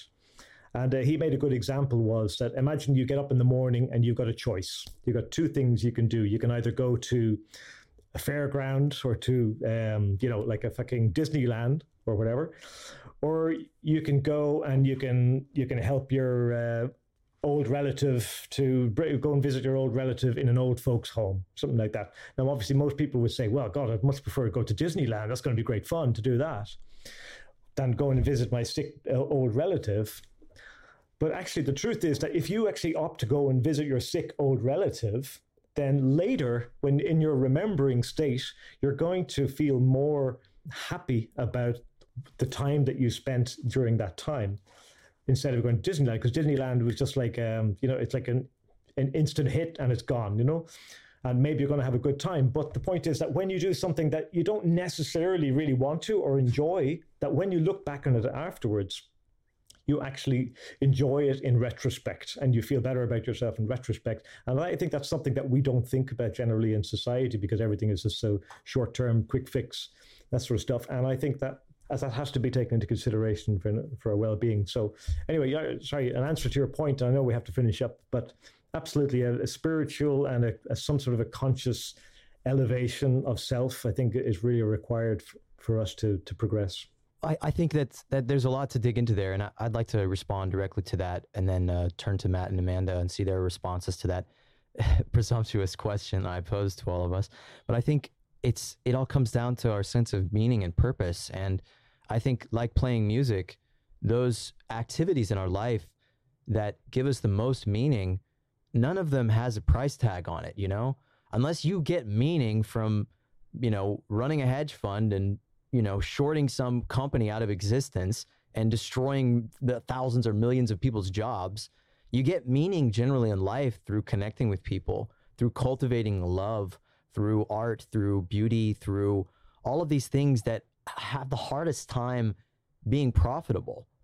And it's like it, whenever anybody is trapped in the rat race and they're living in, they're living their soul sucking job, and to anybody listening to this program who wants to know what to do, who's in that position and doesn't feel happy, doesn't feel compelled, what do people do? You know, they volunteer. They try to help someone. They try to they they feel alienated and and like what they're doing in life isn't supporting humanity or isn't supporting the happiness or the well-being of all. So they volunteer. They go uh, to a, a soup kitchen or they go bring some food to a homeless person or you know it's it's like to give it, it, it's the opposite of the exchange where it's like me the giver or the seller is going to receive the maximum benefit. You the receiver is going to receive the minimum amount of benefit. It's like you are going to receive the greatest benefit from something that costs you nothing and gives somebody else everything. That that is why we're here. And i, I think a devotion to humanity is where our sense of purpose is found not in the amount of material means that you get out of it. Because I mean, the, the crisis of the rich is a crisis of purpose, and and there is there is equal unhappiness, truly. In a confounding, warped, and twisted way, I have seen some of the most unhappy people I've ever met have the most material abundance because it means nothing. It doesn't mean anything because we are metaphysical beings. We live in a world of ideas and feelings and concepts and you know relationships and all these things we have mean nothing. You know, from a quantum perspective, none of this exists. None of this physically exists. It's all particles spiraling around this soup of interconnectedness. It does it's all metaphysical. It doesn't exist. What is real, what is tangible, what outlives the moment is the purpose and the meaning and the love that we create. It's the impact that we have on this community, this human, this human mind that is so much greater than us. And regardless of your, you know, theurgical or you know theistic beliefs, uh, but that's not what spirituality necessarily is to me. It's consciousness that we are all consciousness. We are not this body. We are something greater than us. We are something greater than our even our minds. And and this is why this feeling burns in me that I, I can't quite say it comes from me. It just comes through me of this desire to help us get past this stage so that we can elevate to something else because that is what it, we're all about. That's why we're here. We're here to elevate our consciousness. Absolutely. And I just have to, to add to that, that you've really hit the nail on the head there with this idea of um, that we don't we don't view giving as being something of value because we our our our current system, our current trade system, uh, more or less dictates that when you give of yourself, then you lose. You know, you're down in value. You know, and uh, if you do something, then you you'll you'll gain materially, but you don't. We don't think about the um, the other value, the the internalized value of um, of of doing that thing, and you only get that when you volunteer. And obviously, most people who do volunteer, they they know exactly what this means. My wife works in Red Cross, for example. She knows exactly the value of volunteering many many hours and uh, helping people, and um, and she's absolutely loved it. You know, she just thinks it's like it's just a so it's a totally profound profoundly uplifting experience and it's nothing to do with what you normally expect with uh, money and trade so yeah that feeling is hidden it's masked by the trading system, by the money system, it it doesn't get a chance to to to show itself. It's it's muted, and uh, if we if a sharing society can happen, um, then that stuff comes to the fore. You know, because now we're empowering people to share and to volunteer. We're even incentivizing it, and um, that's that's a great way to operate. I think so. Yeah, absolutely. Thumbs up to that, Zach. Very very good. Very into that. It's re- really interesting too. Uh, something I'd like to tack on to that, and um, I guess just to kind of answer your question uh, at the same time, uh, Marlowe. You know, speaking of volunteering or whatnot, about uh, 15, 15 or some odd years ago, when I was in my early twenties, I, I, was you know having some trouble with alcohol. I ended up going to some AA meetings, and um, one of you know one of the things that they there, advocated doing there yeah was was actually going back and giving to the community. And um, you know with as many of the struggles as i was having in my own life at the time uh, it was just something that kind of helped me you know bring myself out of my own head too just to uh, also essentially realize that you know it wasn't I, was probably essentially making things worse than they were you know in my own head and and physically for myself but just bringing me out of that mindset and to the mindset that I could actually help other people uh, you know by volunteering in some situations. Like we went to downtown Houston and uh, you know fed the homeless. We had you know huge Thanksgiving dinner or, or you know Christmas dinner for the homeless uh, uh, you know, those were some of the most gratifying, fulfilling things I've ever done in my life. You know, just to just to sit there and hand out turkey and stuffing to people on Christmas Day, and um, you know, there's no, I, will remember that forever too. And it's just it, it's just one of the most uh, you know incredible experiences I've had just to kind of bring myself out of my own reality and go out and help someone else. Uh, it was just such a valuable thing for me to experience and realize at that time that there was there, there was really nothing else uh, you know to substitute for that that I, I think I could have done. And and and just having that experience of volunteering as well as just kind of the community that uh, AA provided to be able to do that with other people um, you know all at the same time and just have that kind of the solidarity in you know helping people and helping the homeless community and things like that. It was just it was such a powerful experience. And and I think one of the re- catalysts that kind of helped me realize that that was a line of work that I essentially wanted to be in for the rest of my life. You know, I found it so fulfilling that I want to help people in, in whatever way I can, essentially, you know, and this is by doing this type of work, by trying to create the communities and whatnot. Um, you know, it's, it's kind of my wave long term, you know, helping, helping, helping people that are, you know, in not uh, fortunate situations as, as we find ourselves in. Um, but, but again, just to kind of directly, you know, address what Marlowe was saying too, I think the profit incentive will always be there as, as long as the monetary system is there and it incentivizes the opposite of volunteering, essentially. At that point, it's not about what you can do for someone else, it's about how much profit I can generate for myself. And it's kind of the antithesis, uh, you know, the, the total opposite of actually going out and helping the community of volunteering.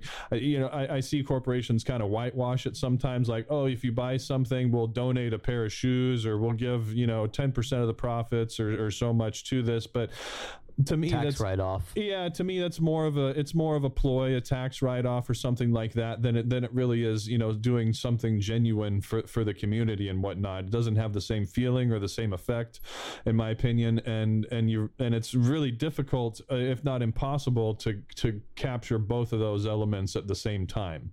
You know, it's it's kind of either you have one or the other, but you can't really have both essentially. And um, to me, it's just like if we don't really if we really don't eliminate the profit incentive, it's essentially it's not going to work. And that's that's what Marlowe was essentially getting at initially is why why does money have to go? In, in my opinion, that's why the money has has to go. Essentially, that's why the profit mechanism essentially has to be done away with. Otherwise, we won't get the opposite of that volunteering mechanism gone. if that makes any sense.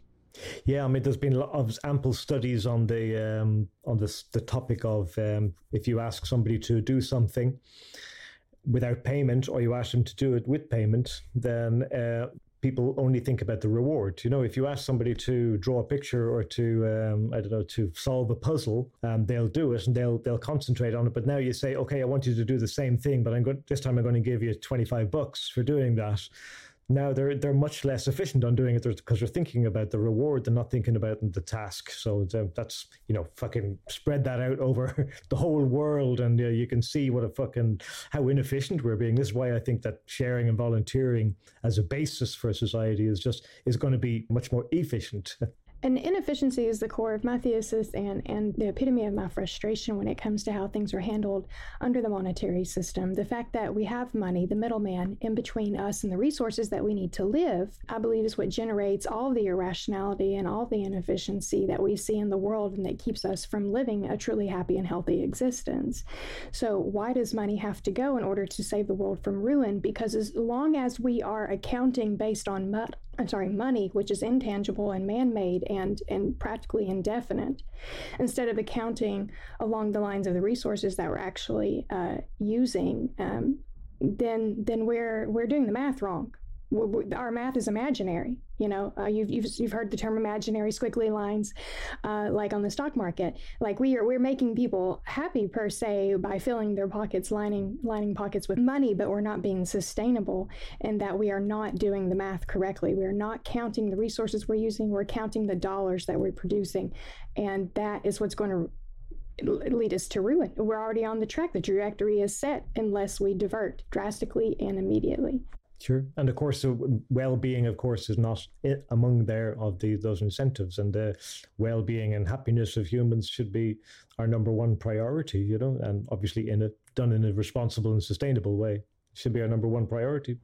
And, and something I kind of just wanted to add on to what Colin was saying earlier is kind of interesting. The the monopoly the, the thing were talking about monopoly analogy is is is it rings true. I, have never heard anybody put it quite like that because it makes a lot of sense. Essentially, uh, you know, the goal of the profit system for for a company, uh, you know, operating within the the profit and the monetary system essentially becomes growth and domination. It's not just profit at that point. It's uh, you know, I heard an author, I forget who it was the other day, uh, put it that way, and it made a lot of sense because essentially a company, their goal is to just grow and grow and grow and dominate dominate more and more and more of the marketplace to ensure their survival in the long term. And the, the mechanism by which they do that is just acquiring more companies, you know, gaining further market dominance, uh, moving into new industries, and that's and that's what you have with say companies like Amazon and Google and these giant behemoths that are just essentially dominating large portions of the marketplace, you know, in various uh, industries now.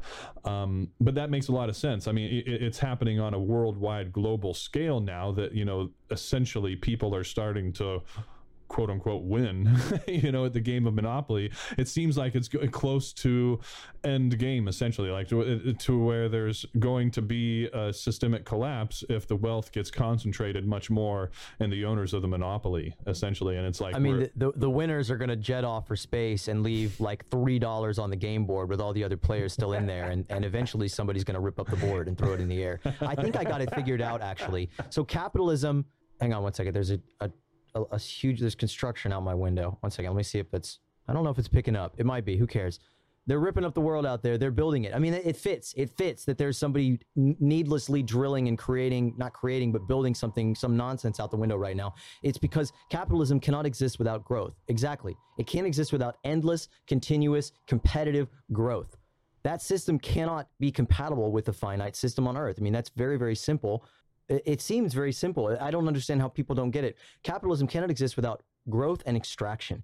It can't exist without extracting resources from places all over the world. And it, without, extraction depends on an underclass. You need people or, you know, machines who are, or people to build the machines that are going to be able to go into these dirty, dangerous places and extract things. It, it, it requires a winner and it requires a loser. There can be no situation like that in any kind of a sustainable system.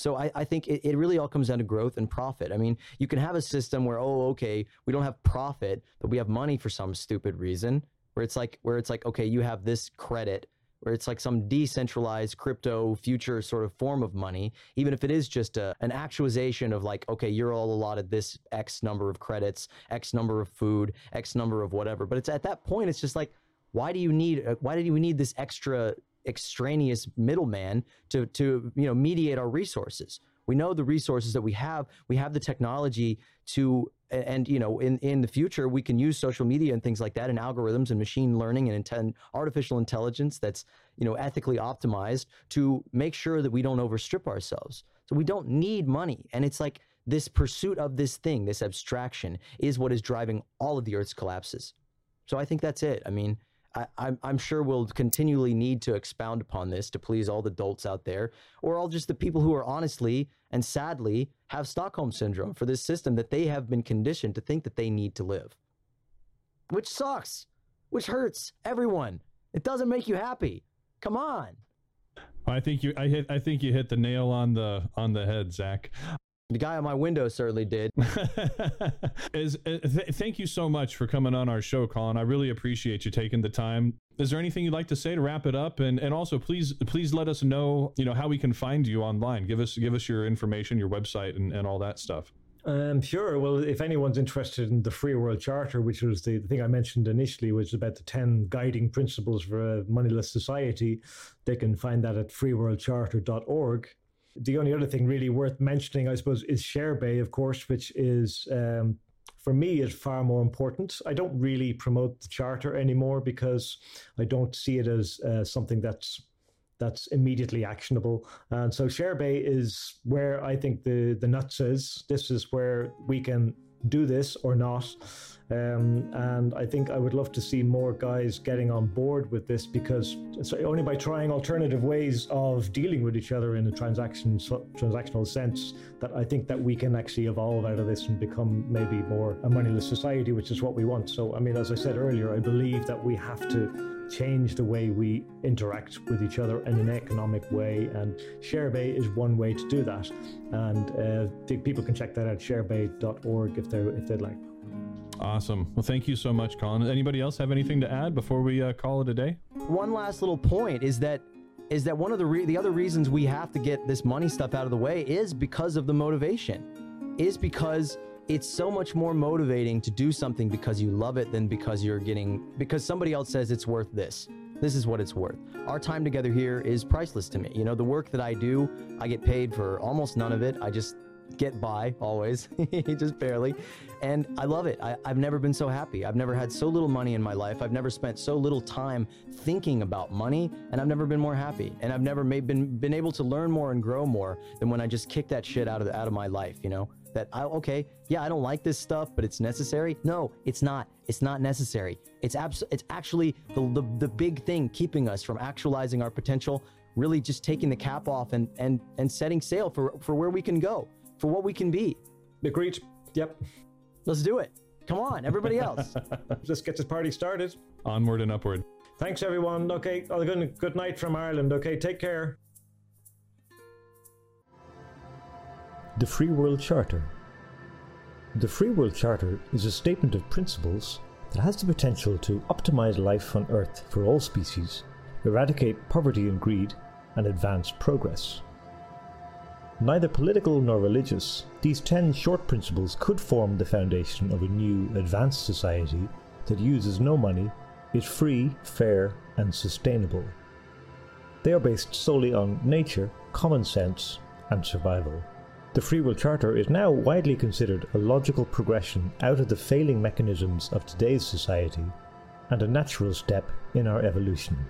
Preamble In this year, 2021, our personal freedoms, environment, and biodiversity have become critically endangered by our mismanagement of global resources. This charter document proposes 10 fundamental principles on which to grow an entirely new world society based on fairness, common sense, and survival. Once observed, these principles will realize human equality, minimize suffering and injustice, create a cooperative society that promotes progress and technology and guarantees a healthy, diverse, and sustainable world for all species.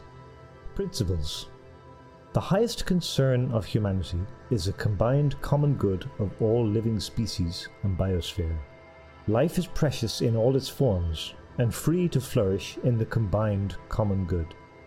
Earth's natural resources are the birthright of all its inhabitants and free to share in the combined common good. Every human being is an equal part of a worldwide community of humans and a free citizen of Earth. Our community is founded on the spirit of cooperation and an understanding of nature provided through basic education. Our community provides for all its members the necessities of a healthy, fulfilling, and sustainable life freely and without obligation. Our community respects the limits of nature and its resources, ensuring minimal consumption and waste. Our community derives its solutions and advances progress primarily through the application of logic and best available knowledge. Our community acknowledges its duty of care and compassion for members who are unable to contribute. Our community acknowledges its responsibility to maintain a diverse and sustainable biosphere for all future life to enjoy. It is only with popular support that we can effect the kind of changes now necessary to sustain life on Earth into the far future.